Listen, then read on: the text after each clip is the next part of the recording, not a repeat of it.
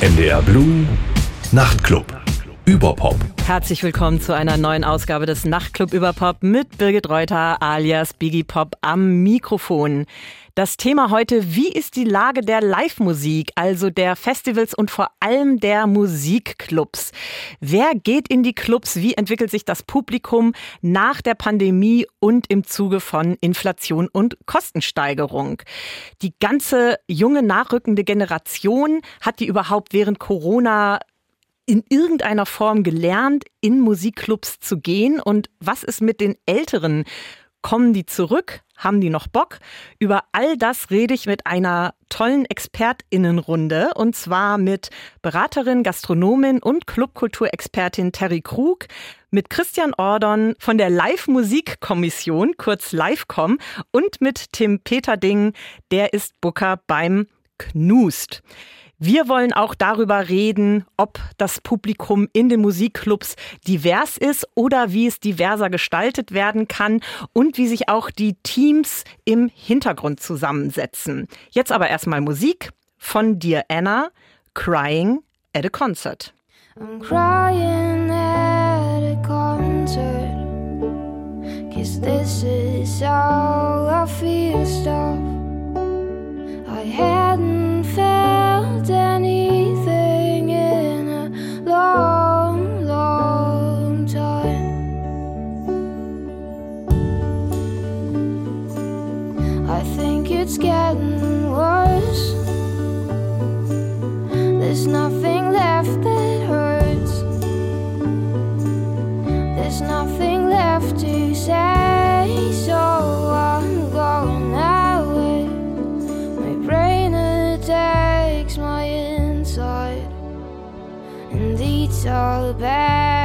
feeling. The things I love and things I hate become blurred in a fog creeping up to the ceiling. It slowly fills the room I'm in, and I start to lose my sight. When I open the window, it just won't leave, and I start to close my eyes.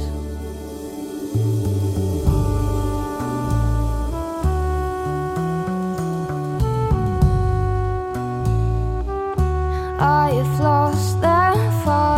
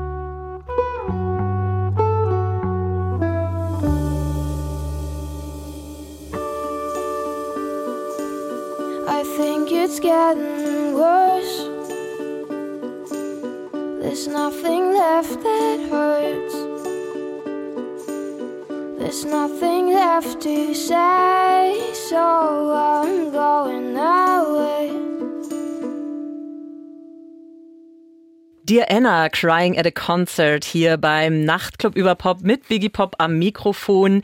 Es geht um die Lage der Live-Musik. Ja, bei einem Konzert zu weinen, cause this is how I feel stuff. Da fühlt man halt die richtig tiefen Gefühle, wenn man ausgeht vor der Bühne. Hat Musik, hat Live-Musik diese Funktion heutzutage noch für viele Menschen? Wer geht in die Clubs? Wer geht auf die Festivals?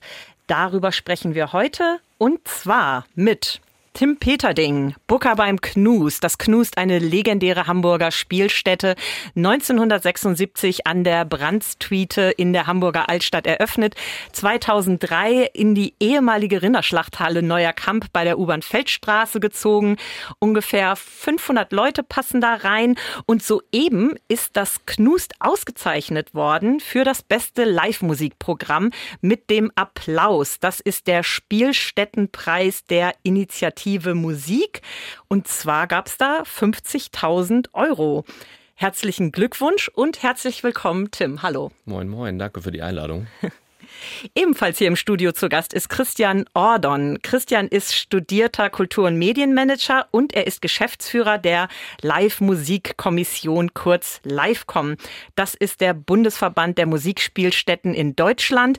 Repräsentiert werden da mehr als 700 Musikclubs und Festivals in mehr als 100 Städten und Gemeinden. Ahoi, Christian. Moin. Und Terry Krug ist ebenfalls hier zu Gast im Studio. Sie ist Unternehmensberaterin im Bereich Erlebniskultur. Sie hat die Schwerpunkte Transformation, Innovation und Nachhaltigkeit. Und vor allem hat Terry eine richtig lange clubkulturelle Geschichte. Von 2000 bis 2006 hat sie die Tanzhalle auf St. Pauli in der Silbersackstraße mitbetrieben und da haben dann Bands gespielt wie The National, Wir sind Helden, Deichkind vor ungefähr 180 Personen, also eine richtige Startrampe. Terry hat aber noch unfassbar viel mehr gemacht. Vor nunmehr fast 20 Jahren hat sie das Clubkombinat Hamburg mitbegründet. Danach 2010 die Clubstiftung Hamburg zur Stärkung privater Musikbühnen. Da war sie auch lange im Vorstand. Und 2012, da schließt sich der Kreis, hat sie die Live-Musikkommission mitbegründet. Heutzutage ist sie auch Gastronomin der Lokale Krug und Fritzis auf St. Pauli. Terry, ich hoffe, ich habe nichts vergessen. Hallo, herzlich willkommen. Hallo, vielen Dank. Äh, nee, du hast nichts vergessen, es war alles dabei. Lasst uns mal mit einem kurzen, schnellen Stimmungsbild anfangen. Wie ist die Lage in den Clubs, in den Musikclubs in Hamburg im Norden? Welche Veranstaltungen funktionieren gut? Welche funktionieren nicht so gut? Wie ist die Auslastung im Moment im Schnitt? Äh, Tim, fang du doch mal an, so aus der Perspektive des Knust. Hm, ja, also wir als Knust können uns eigentlich im Moment nicht beschweren. Wir merken irgendwie gerade, dass da äh, das Clubleben irgendwie wieder durchstartet, die Tourneeagenturen äh, arbeiten wieder, der Konzertkalender ist eigentlich gut gefüllt. Ähm, ja, also das ist so letztendlich ähm, gerade wieder ganz okay ist, im Club zu arbeiten. Das war eine ganze Zeit lang nicht so. Die Lage war sehr unsicher, auch durch Corona, durch verschiedene Krisen. Und irgendwie habe ich so ein bisschen das Gefühl, dass sich der Live-Musikmarkt gerade wieder so ein bisschen erholt, was äh, wirklich schön ist. Es zieht wieder an. Ob es da jetzt trotzdem Probleme, Hürden oder eventuell auch Lücken im Publikum gibt, da werden wir weiter drüber sprechen. Christian, was kriegst du für eine Rückmeldung von den Clubs bundesweit, aber auch aus den norddeutschen Bundesländern? Wie sieht's da aus mit der Auslastung? Ist das Publikum da wieder da? Also ich kann die Aussage von Tim natürlich unterstreichen. Ich glaube, was aber noch dazu kommt oder was den meisten zu schaffen macht und weshalb es halt noch nicht so äh, gut wieder ist, ist halt natürlich diese immense Kostensteigerung. Ähm, man muss dazu wissen, dass so ein Musikclub, und das wissen wir seit der ähm, Clubstudie, ähm, oder wir wussten schon vorher, aber wir haben es jetzt belegt, sagen wir es mal so, durch diese Clubstudie. Ähm, diese Marge wird, die war vorher schon klein und die wird jetzt natürlich noch wesentlich kleiner und die Leute, die meisten Leute haben eh schon im Grenzkostenbereich äh, ähm, agiert. Da ist immer viel Herzblut mit dabei gewesen und so weiter. Und ein Thema, das ist ja heute auch Teil der Sendung, ist natürlich auch das Fach, das Thema Fachkräftemangel. Ne? Wobei ich schon eher sagen, ist mehr das Kräfte, der Kräftemangel, ne? der, der Arbeitskräftemangel, weil es sind nicht nur ähm, Fachkräfte, sondern es werden Leute ja überall gesucht und gebraucht und das ist Gastropersonal, Garderobenpersonal etc. etc. Ne? Und äh, das macht natürlich ziemlich zu schaffen und wenn du dann natürlich einen vollen Kalender hast, du aber keine Leute hast, ähm, bestimmte Formate gar nicht mehr funktionieren, weil bestimmte Zielgruppen nicht mehr kommen, denn dann schlägt das schon ganz schön zu Buche bei den Clubs. Mhm. Also ich habe zwei Themen rausgehört. Zum einen, wenn der Club voll ist, heißt es nicht unbedingt, dass das Konzert dann äh, Gewinn bringt oder total rentabel ist für einen Club. Und äh, Thema Arbeitskräftemangel, da werden wir bestimmt auch noch drüber sprechen, wie man dann halt Leute findet, die für die ganze Sache auch brennen. Terry, du bist in die Forschung gegangen. Du hast einen Artikel geschrieben mit Dr. Helge Kaul, der ist Professor für für Markenführung und Kreativwirtschaft an der International School of Management in Hamburg. Der Titel eures Artikels lautet Krisenbewältigung durch Alltagsrelevanz, eine explorative Untersuchung von Live-Musikspielstätten. Wie Musikstätten und Clubs Beziehungen gestalten, die weit und dauerhaft in den Lebensalltag ihrer BesucherInnen hineinwirken. Da werden wir bestimmt noch ausführlich drüber sprechen. Aber was ich auch interessant fand, ihr habt einige Zahlen veröffentlicht. Zum Beispiel gab es eine Befragung der Universität Hamburg aus dem Juni 2021 zur Zukunft der Musiknutzung. Und da wurde ein Rückgang ermittelt bei den Konsumausgaben für Konzerte um 74 Prozent. Und äh, speziell für Clubkonzerte waren es sogar 79 Prozent. 2021, da waren wir natürlich mitten in der Pandemie. Daher die Frage, ist die Lage immer noch so schlimm? Hat sich das alles erholt? Klang ja jetzt bei Tim und Christian relativ positiv. Oder sind die Nachwehen immer noch spürbar? Also ähm, ich glaube, da können die Clubbesitzer mehr zu sagen und auch äh, natürlich der Geschäftsführer des Bundesverbandes. Aber ähm, ich lese natürlich auch andere Studien und die letzte Zukunftsstudie, ich glaube von der BAT sagt, dass gerade Clubs ähm, darunter leiden, dass dort ähm, am wenigsten für Freizeitgestaltung ausgegeben wird. Also es gibt, also In-House ist in, ja, also das Sofa ist der neue Hotspot und das heißt, äh, auf Konzerte zu gehen ist, glaube ich, immer noch da, aber die Clubs, glaube ich, leiden sehr darunter. Also nach dem Konzert, das heißt das Nachtleben leidet so ein bisschen. Und da gibt es, glaube ich, noch ein anderes Thema.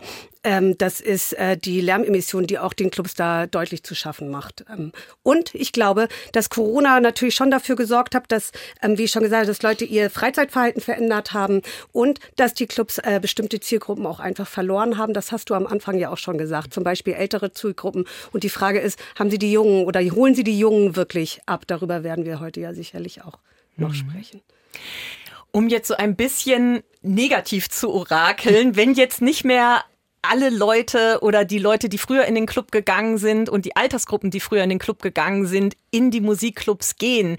Was würden wir denn da langfristig verlieren an äh, gesellschaftlicher Relevanz und auch an Lebensgefühl? Terry, erzähl du doch mal.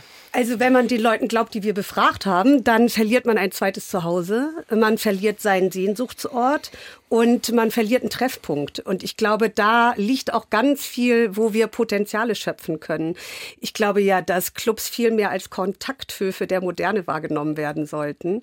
Und, ähm, äh, und ich glaube, dass, ich mache mir gar keine Sorgen um Clubs. Ich glaube nur, dass äh, Clubs äh, die ganzen Potenziale nicht schöpfen, die da so rumliegen. Also indem sie sich nämlich mit Themen wie Diversität beschäftigen, weil ich nicht glaube, dass unser Publikum in den Clubs wirklich divers ist.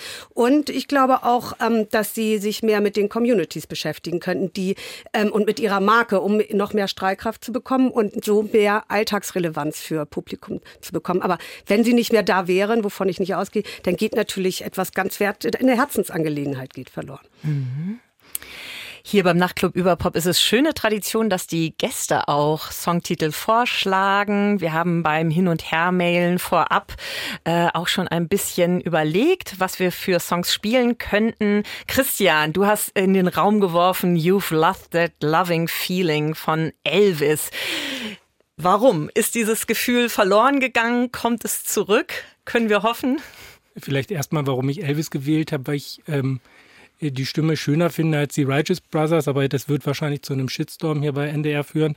Nein, ähm, Vielleicht gibt es auch verschiedene Lager. Ja, ich, ich, glaube auch, ich glaube auch. Ähm, nein, ähm, aber tatsächlich, als du angefragt hattest zu dem Thema war, hatte ich so ein bisschen das Gefühl und es betrifft ja mehrere Ebenen. Ne? Du hast einmal dieses Publikum, die bestimmte Generationen, die jetzt sagen, wo, wo, ach, ich, jetzt nochmal abends im Club und ach, das ist doch alles teuer geworden und so. Nee, ach, ich bleib mal lieber jetzt zu Hause und das zweite Wohnzimmer äh, geht langsam flöten. Ähm, du hast dann das aber auch bei diesem Thema äh, Fachkräftemangel oder, oder Nachwuchs und so weiter, wo ja gerade auch immer diese Diskussion herrscht, so uh, Gen Z, ähm, muss man darauf einschlagen. Finde ich nicht. Und ich glaube, äh, heute Morgen habe ich mir gedacht, ach, vielleicht ist dieser Titel es ist ein super Song, aber die Liebe ist ja bei vielen immer noch da. Ne? Also wenn ich Musikfan war, dann höre ich zu Hause auch noch Musikfan, äh, Musik. Und ich glaube auch nicht, dass die Gen Z äh, kulturfern ist oder ganz andere Sphären bezieht. Sie haben halt andere Ansprüche, die, die man einfach akzeptieren muss und mit umgehen muss. Und ähm, so von daher aber trotzdem, also dieser Song war zu dem Zeitpunkt, als du mich angefragt hast, so im Kopf und hat auch vieles so ein bisschen auch schon ausgestrahlt. Tatsächlich würde ich das jetzt schon ein bisschen wieder ein äh, bisschen wieder zurückrudern. Ja. Wir, ich würde sagen, Aber wir ich hören mich ihn trotzdem trotzdem. riesig. wir hören ihn jetzt. Hier ist äh, Elvis und zwar zusammen mit dem Royal Philharmonic Orchestra.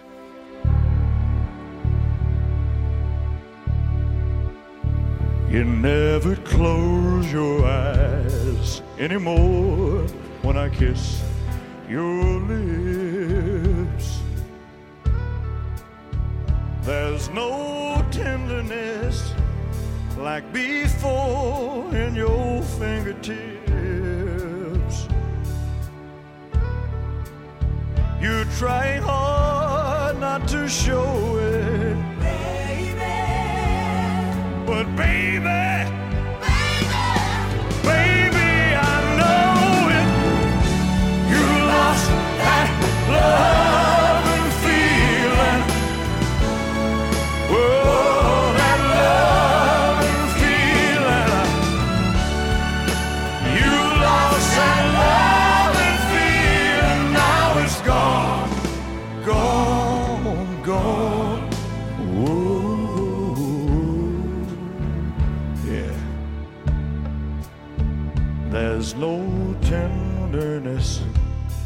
in your eyes when I reach out for you.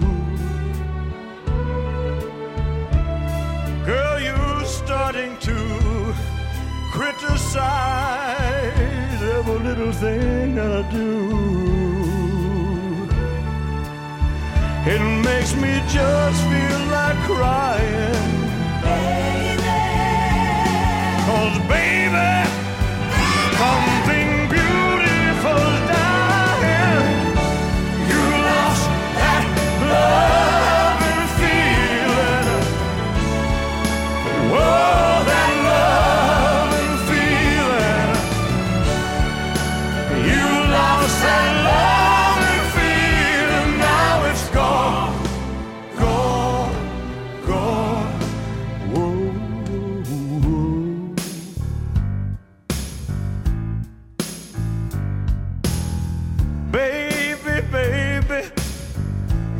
down on my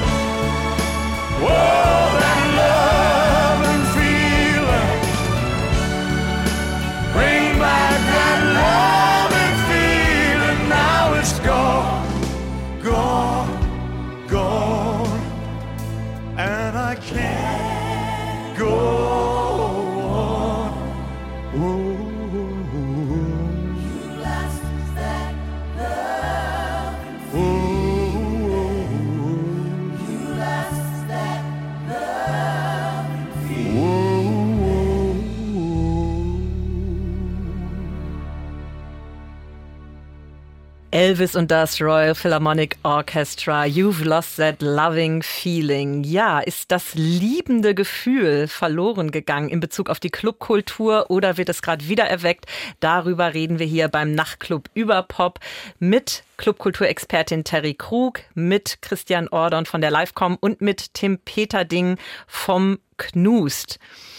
Es geht ja auch darum, Leute zu begeistern für Clubkultur und auch unterschiedliche Leute zu begeistern, auf ein Konzert zu gehen. Tim, was kommen eigentlich so für Leute bei euch ins Knust? Wie setzt sich das Publikum da so zusammen? Ist wahrscheinlich ja auch von Konzert zu Konzert unterschiedlich, nehme ich mal an. Total. Also äh, wir merken natürlich so, dass wir wahnsinnig viel altes Stammpublikum noch haben, so die äh, durch immer wiederkehrende Bands auch immer wieder gerne zu den Konzerten kommen. Da merken wir aber halt auch, das würde ich äh, auch nochmal unterstützen, was Christian gesagt hat, dass da gerade bei einer gewissen Altersklasse auch echt viele mittlerweile zu Hause bleiben und wir die dann irgendwie, ich weiß nicht, ich hoffe nicht dauerhaft verloren haben, aber wir äh, merken da, also man kann es wirklich sehr gut sehen, wenn man halt einfach die Jahre vergleicht mit der gleichen Band, äh, dass auf einmal in einem Jahr halt nur noch die Hälfte der Leute kommen. Und ähm, andersrum äh, ist aber das Programm gerade so bunt wie noch nie, weil wir auch irgendwie angefangen haben, so aus der Not eine Tugend zu machen und neue Communities zu erschließen, was wir einfach äh, als sehr wichtig empfunden haben, neue Leute aufs Knust aufmerksam zu machen und arbeiten dann sehr viel ganz eng mit äh, unterschiedlichen Communities zusammen, sehr viel gerade mit der südamerikanischen Community oder auch mit der türkischen Community oder Nahost, würde ich mal sagen. Äh, und das ist wirklich total spannend zu sehen, weil da einfach, gerade wenn sich dann unterschiedliche Communities mischen, ähm, deutsche oder türkische, da einfach so ein unfassbares Potenzial ist, äh, was voneinander zu lernen, was Schönes irgendwie mitzunehmen, Vorurteile abzubauen und äh, gemeinsam Musik zu genießen. Das ist einfach äh, ja für mich auch das äh, Schönste an dem Job.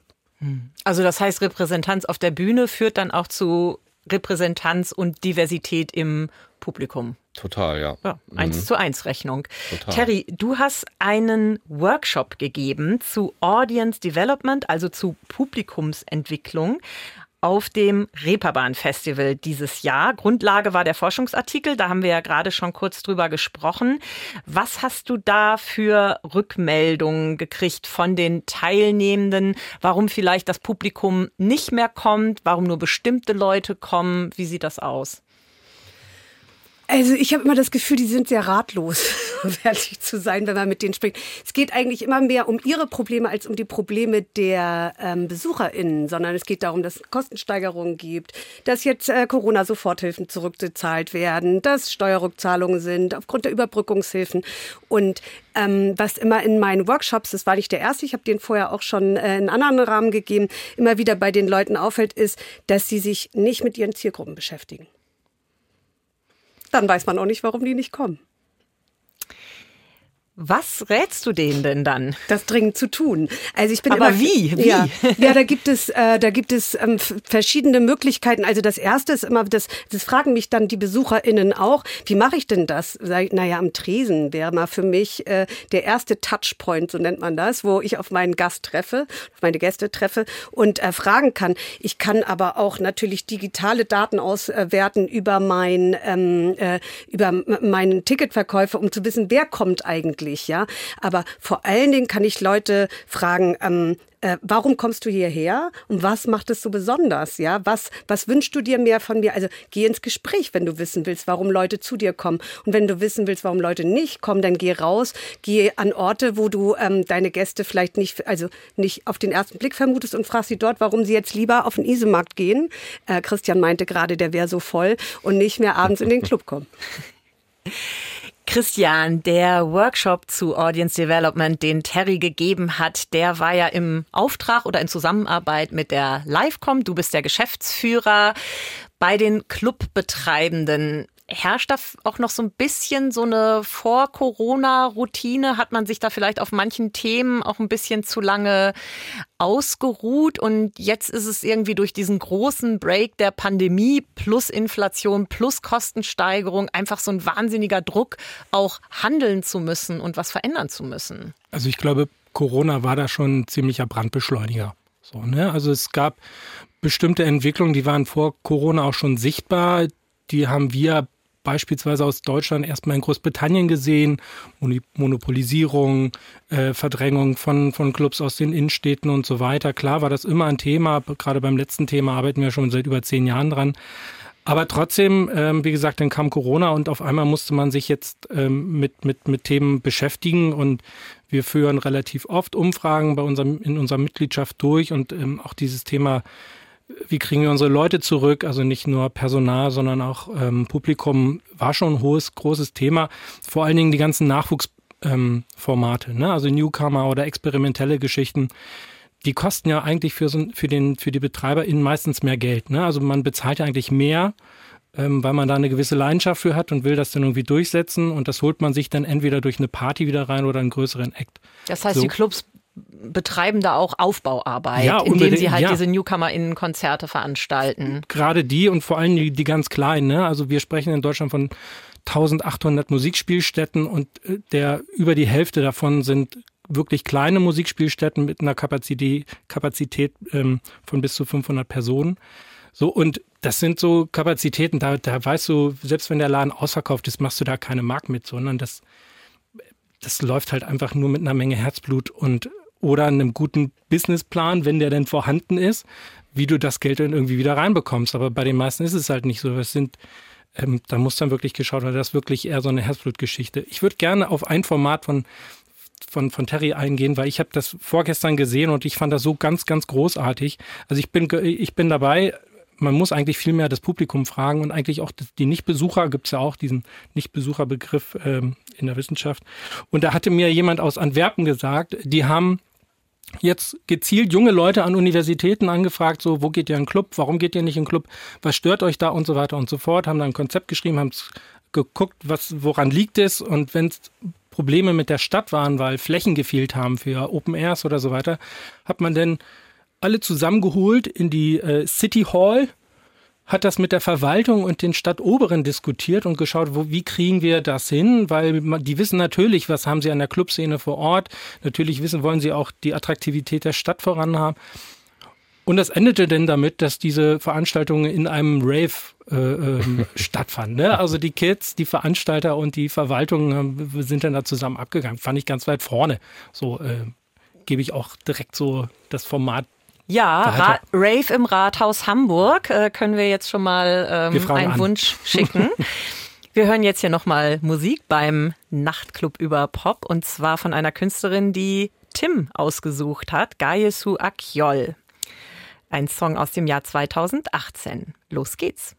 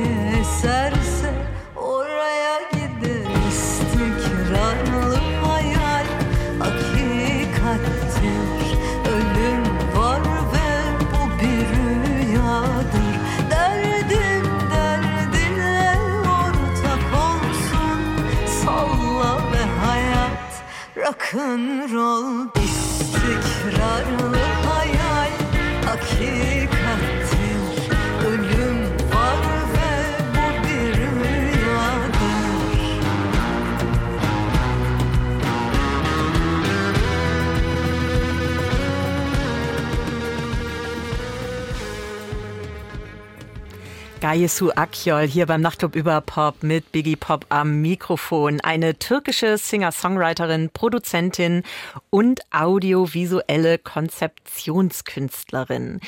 Wir reden über die Lage der Live-Musik, der Musikclubs und Festivals. Wie entwickelt sich das Publikum? Wie entwickeln sich die Teams? Mit dabei im Studio Beraterin Terry Krug, Christian Ordon von der Livecom und Tim Peterding, Booker beim Knus. Tim, du hast den Song mitgebracht von Gayesu Akyol. Inwiefern steht die Künstlerin so für die Arbeit, die ihr im Knust leistet?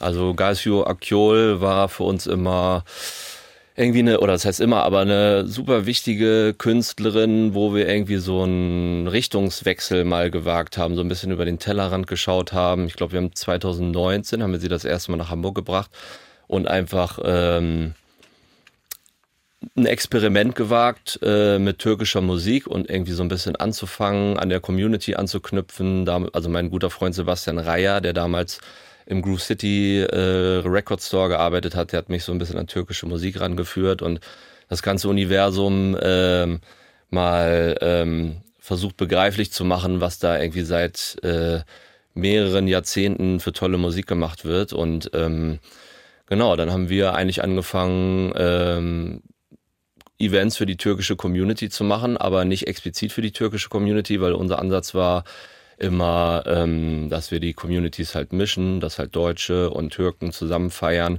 und ähm, das ist eigentlich total gut aufgegangen, so dass wir da äh, auch eine ganze Reihe draus gemacht haben, die sich mittlerweile, also die sich Acid Anatolia nennt. Das geht so ein bisschen um elektronische ähm, anatolische Musik und darüber hinaus und natürlich nicht nur anatolisch, sondern auch vieles aus dem Nahosten und Mittleren Osten. Und äh, man merkt halt auch so in der Musikentwicklung, dass sich da so die Welten auch gerade so ein bisschen annähern zwischen West und Ost und äh, Musik da das optimale Bindemittel ist, um die Menschen zu verbinden. Das einfach funktioniert wie ein Klebstoff. Schön. Ja, Terry hat ja auch gerade schon gesagt, man soll äh, mit den Menschen reden, die in die Clubs gehen oder in die Clubs gehen sollen. Habt ihr da bestimmte Kommunikationskanäle neu aufgemacht, um dann die Communities auch zu erreichen?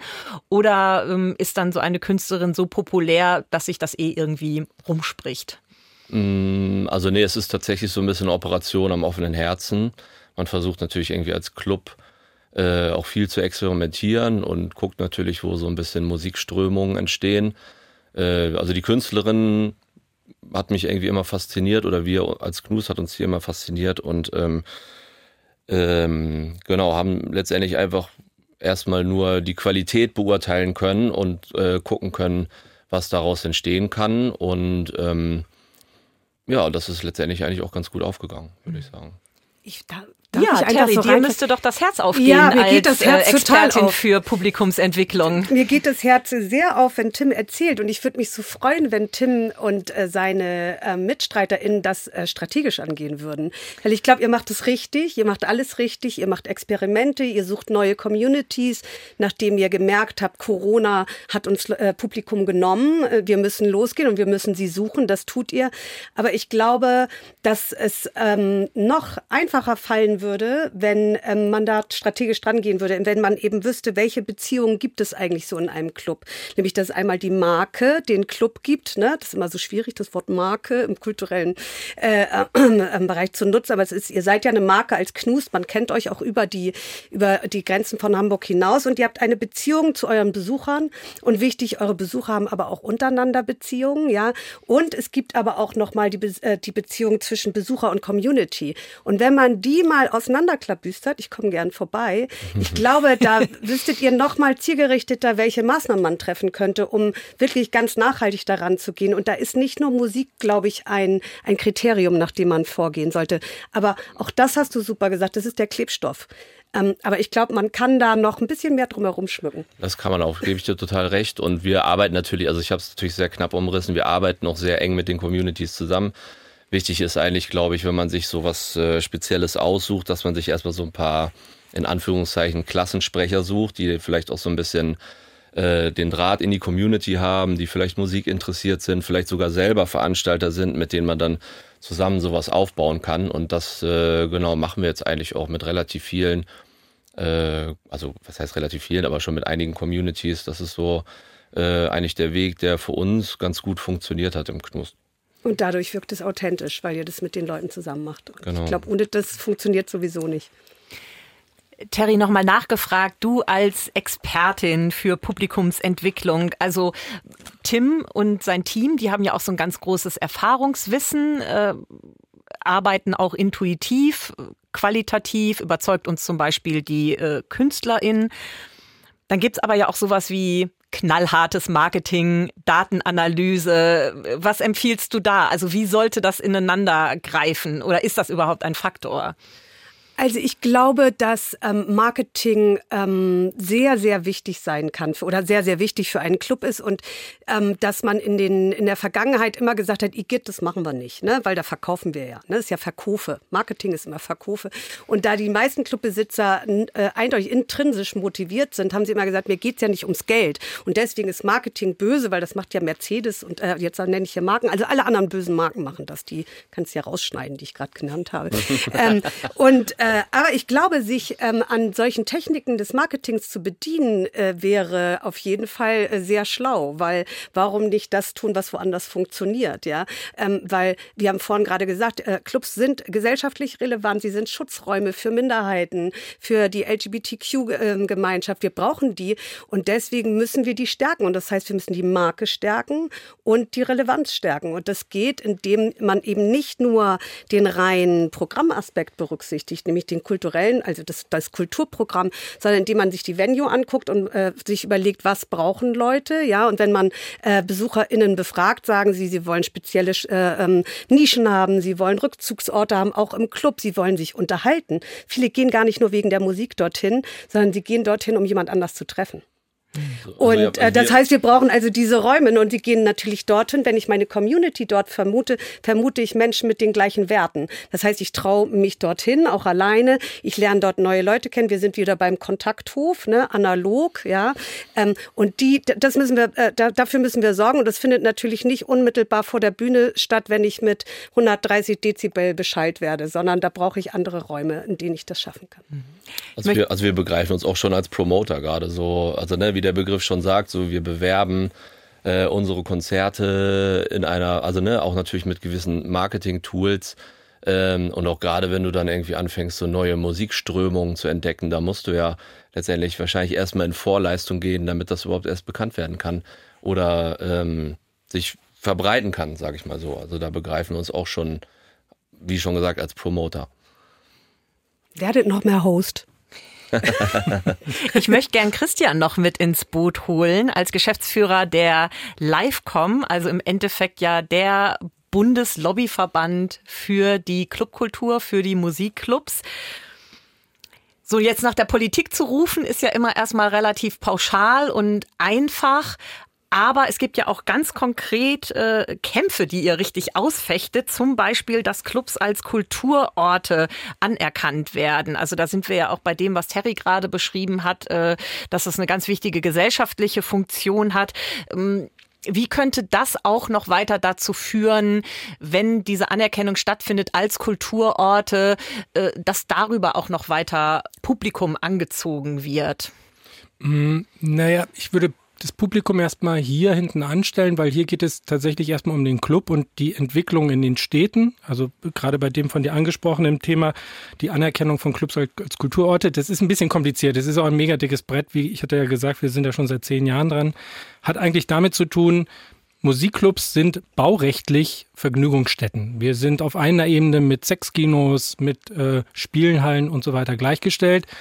Ähm, wir unterscheiden uns aber eigentlich von einem Theater oder einer Oper im strukturellen kaum, außer dass vielleicht bei uns der Intendant Booker heißt oder so. Ne? Und das Problem ist aber bei der aktuellen Stadtentwicklung, das heißt, in Städten wird mehr gebaut, Wohnbebauung, heranrückende Wohnbebauung ist der Fachbegriff, führt dazu, dass bei der Stadtentwicklung derartige Orte, also Vergnügungsstätten, mal gerne, ja, die braucht man nicht. Die kann man mal eben schnell beiseite, sorgen, äh, be- beiseite schieben, um äh, dann quasi neu zu bauen. Das kann man sich bei einer Oper oder einem Theater gar nicht vorstellen. Also da werden ganz andere Diskussionen in Gang gesetzt äh, oder es findet einfach so nicht statt. Und darin wollen wir, also da wollen wir hin. Das ist erstmal ein ganz kleiner, winziger Step, der für uns aber eine riesige Bedeutung hat. Und ähm, man muss dann tatsächlich immer noch aufklären, weil es, äh, das muss ich noch einmal dazu ergänzen, es gab 2021 einen Entschließungsantrag im Deutschen Bundestag, der wurde von allen demokratischen Fraktionen getragen, dass Musikclubs ähm, Kulturstätten sind. Und alle so, yeah, die Sektknorken sind gefallen und so weiter. Und auf die Frage, äh, etwas später nach der Ernüchterung äh, kam dann so, ähm, warte mal, da ist ja noch gar nichts passiert. Also der damalige Bundesinnenminister äh, hat das mal eben bis zum Ende der Legislatur zur Seite geschoben, dann in einer Arbeitsgruppe und seitdem liegt das da in der Verwaltung und die Wal- Verwaltung, muss man sagen, hat ehrlich gesagt kein wirklichen Interesse da, was neu zu machen oder was Neues anzufassen. Man muss an, auf der anderen Seite sagen, der, äh, die Politik steht da schon sehr hinter uns. Ähm, bei dem, wir sind ja damit auch mit dieser Forderung auch in den Koalitionsvertrag gekommen. Wir haben da schon wirklich gute Fürsprecher, aber es ist gerade eher dieser Kampf gegen die Verwaltung. Ähm, ja, und wenn dann dieser Step gelänge, geht's dann einfach, ist der Kampf noch nicht vorbei, dann geht's dann noch weiter. Ne? Also da könnte man dann weiter diskutieren, wie sieht die Kulturförderung aus, weil bestimmte Kulturförderinstitutionen oder bestimmte Sachen können nur gefördert, wenn sie oder können gefördert werden, wenn sie gemeinnützig sind. Das sind natürlich die wenigsten Musikclubs. Ne? Ähm, und so weiter und so fort. Also es ist ein wirklich dickes Brett, aber wir haben gesagt, man muss einfach anfangen. Aber es So. ist im Endeffekt ein äh, Kampf ja auch um gesellschaftliche Relevanz. Ja, auf jeden Fall. Ja. Ja. Wir hören jetzt noch mal Musik, kleiner Break und zwar wieder ein Song, den Tim mitgebracht hat, El Buho mit Mirando el Fuego.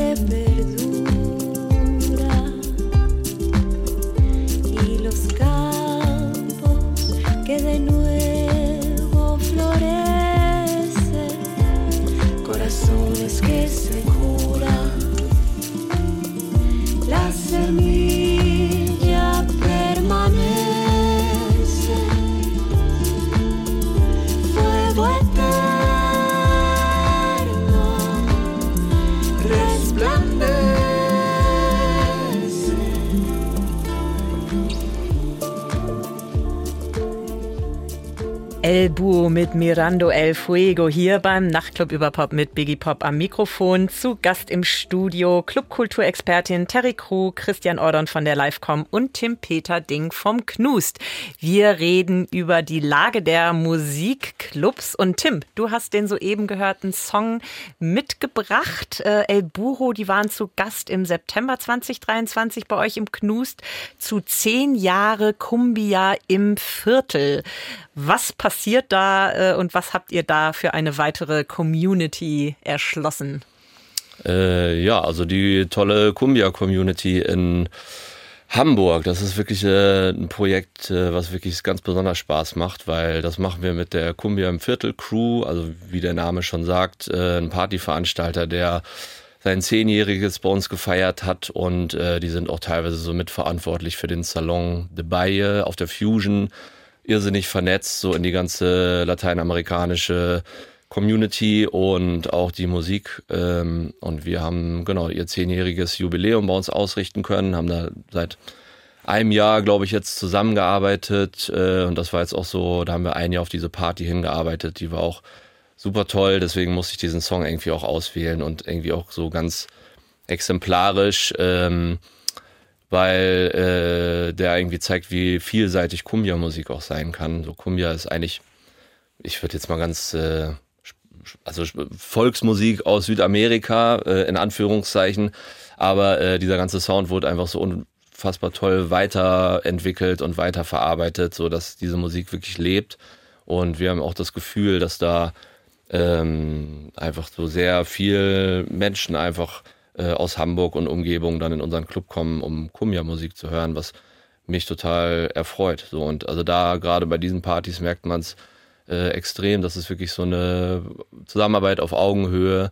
Und das hat, ich will einfach so ein Zitat in den Raum werfen, so Throw Parties, not Club Nights. Und das macht es eigentlich auch aus, so dass man wirklich Partys zusammen mit den Communities macht und nicht irgendwelche Acts bucht, äh, um den Club halt voll zu machen, wo jeder für sich alleine feiert. Und das sind so, ähm, ja, wirklich, ja, war, ein toll, war eine tolle Party. Hat Spaß gemacht. Diversität auf der Bühne, Diversität im Club und Diversität im Publikum. Schwappt das auch über auf das Team? Das heißt, wenn jetzt mehr Leute aus unterschiedlichen Communities in den Club kommen, könnt ihr dann Menschen aus den Communities auch begeistern, womöglich bei euch im Team zu arbeiten. Christian hatte ja das Thema Arbeitskräftemangel schon angesprochen. Äh, da werden ja offensichtlich aus allen Ecken auch Leute gebraucht. Ja, das passiert. Also wir haben mittlerweile spanisch sprechende Menschen bei uns hinterm Tresen oder auch türkisch sprechende Menschen, auch aufgrund dieser ganzen Aufbauarbeit. Da merkt man ehrlich, wie toll sowas funktionieren kann und so ein richtiges Schneeballprinzip ist, so dass man, ne, dass man das, so man fängt an und das ist halt ziemlich klein und das spricht sich einfach rum und ne, auf einmal hat man halt irgendwie Menschen aus unterschiedlichen Communities hinterm Tresen. ist einfach toll, wie äh, so ein Club dann auch manchmal funktionieren kann. So ein Club ist ja auch dann manchmal im Kleinen so eine kleine Utopie, so ein Raum, wie man sich den vielleicht wünschen würde. Und da kann man oftmals mit gutem Beispiel vorangehen, wie man sich vielleicht die Gesellschaft vorstellt. Christian, als Geschäftsführer der Livecom des Bundesverbands für die Musikclubs, ist das Knuster eher eine Ausnahmeerscheinung mit äh, diesem Diversitätsprinzip, mit diesem Ansatz, das auch so wirklich umzusetzen und nicht nur zu behaupten? Oder äh, könnt ihr da schon jetzt auch bundesweit eine Veränderung feststellen? Mm, Puh, schwierige Frage. Also ich, natürlich sind mir Clubs bekannt, wo das, wo das ähnlich ähm, gerade in Metropolen, wo das sehr divers ist. Aber natürlich gibt es halt Clubs nicht nur oder Musikspielstätten nicht nur am, äh, in den Metropolen, sondern auch im ländlichen Raum. Ne? Und da versuchen wir natürlich auch, auch mit Hilfe von Förderprogrammen wie mit der Initiative Musik, das äh, etablierte Live 500, ähm, zu versuchen, das zu, zu supporten, ne? dass, es, dass die Bühne, äh, dass die Artists diverser werden und so weiter und so fort. Das ist das eine. Ich glaube aber auch, uns bleibt gar nichts anderes. Äh, Also man, man kann sich der ganzen Sache gar nicht verwehren. Ich war jetzt vor ein paar Wochen bei der bei der Deutschen Industrie- und Handelskammer und die sprechen davon, also wir, wir brauchen die Migration. Wir brauchen pro Jahr 400.000 Menschen. Und das sind nicht nur Fachkräfte, sondern das sind, ich hatte es ja anfangs gesagt, wir brauchen Leute, wir brauchen Bäcker, wir brauchen Straßenbahnfahrer, wir brauchen Leute hinterm Tresen etc. etc. Und ähm, da eine, wir müssen uns da öffnen. Also das geht gar nicht anders. Und ich glaube, die Clubszene ähm, oder die Live-Musikszene ist da sowieso schon sehr offen. Aber na klar, wir, wir sind ja, äh, ist da immer Bewegung drin und auch wir stehen vor riesigen Transformationsprozessen, die man sich aber auch annehmen muss. Ich glaube, das zeichnet sie aus. Also ich glaube, Clubszene war schon immer progressiv, ähm, aber natürlich ähm, schwierig. Also ich glaube, es ist eine riesen Herausforderung. Auf jeden Fall. Terry, du hast ja als ein Schwerpunkt Transformation tatsächlich auch in den Workshops, die du gibst. Spielt das da auch mit rein, das Thema Diversität im Publikum und auch was die Teams angeht in den Clubs? Na, das wäre ja, also, ja, du meinst in dem Workshop, den ich auf dem Reeperbahn-Festival gegeben habe. Genau. Ähm, letztendlich spielt es da eine Rolle, wenn wir über Potenziale sprechen. Ja, ähm, wo gibt es noch Leute, die in die Clubs kommen können? Oder wo gibt es Leute, die in den Clubs arbeiten können? Dann spielt das Thema auf jeden Fall eine Rolle. Aber ich finde, es muss für Clubs eine Rolle spielen, weil wir müssen diese Kultur erhalten, die so wichtig ist. Da sprechen wir ja die ganze Zeit, die, die ein sozialer Klebstoff für uns ist, die ähm, Menschen ähm, open-minded macht, ja, sage ich mal, weil wenn wir uns unsere Welt angucken, brauchen wir davon äh, mehr als äh, Fachkräfte. Die Fachkräfte sind mir relativ humpe, sondern ich möchte Leute, die ähm, unsere demokratischen Werte äh, respektieren und die, das tun wir in unseren Clubs und ähm, das geben wir so wahnsinnig weiter und wir müssen mit denen gemeinsame Erlebnisse schaffen. Wir müssen kollektive Erlebnisse schaffen, die ähm, uns daran äh, erinnern lassen, wie schön es gemeinsam war, ne? mit Menschen jeglicher Kultur, ähm, egal welchen Geschlechts, ja. Das sind doch die Dinge, die Clubs tun müssen und das sind die Potenziale, die sich natürlich mit all diesen Gruppen nochmal auftun. Und ähm, da ge geht es darum, da strategisch ranzugehen und das knust. Ich feiere dich heute echt, Tim. Ne? Ähm, ich finde, das macht dir toll und ähm, äh, das sollten mehrere Leute so machen. Und wenn du, Christian, davon redest, dass wir ähm, gerade im ländlichen Raum vielleicht noch nicht so weit sind, ich meine, da sind sie doch, ähm, die vielen Migranten, die auch auf dem Land leben, ja. Die müssen wir reinholen, damit wir den ländlichen Raum stärken und sie nicht denen überlassen, die vielleicht nicht so open-minded sind, wie wir das sind, die hier sitzen. Das ist ein wunderbares Schlusswort für diese Sendung. Unsere Zeit neigt sich dem Ende. Vielen Dank, Terry, dass du da warst. Gerne. Danke, Tim vom Knus. Merci. Danke. Und vielen Dank, Christian.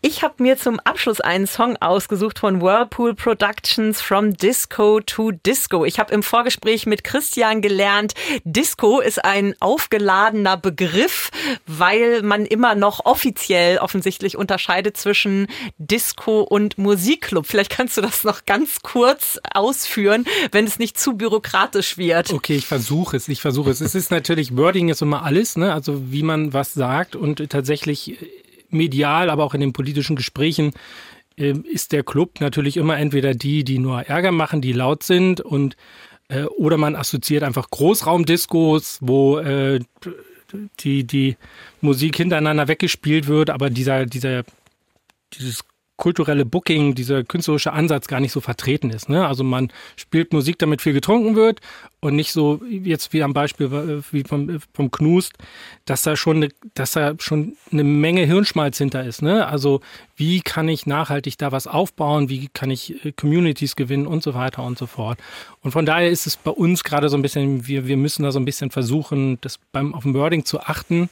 Und Disco wird dann als reine Vergnügungstanz. Ja, Getränkeabverkauf, Okay. leider ja, so, ne? Aber Obwohl das ja eigentlich so ein Sinnbild für Ausgehkultur ist.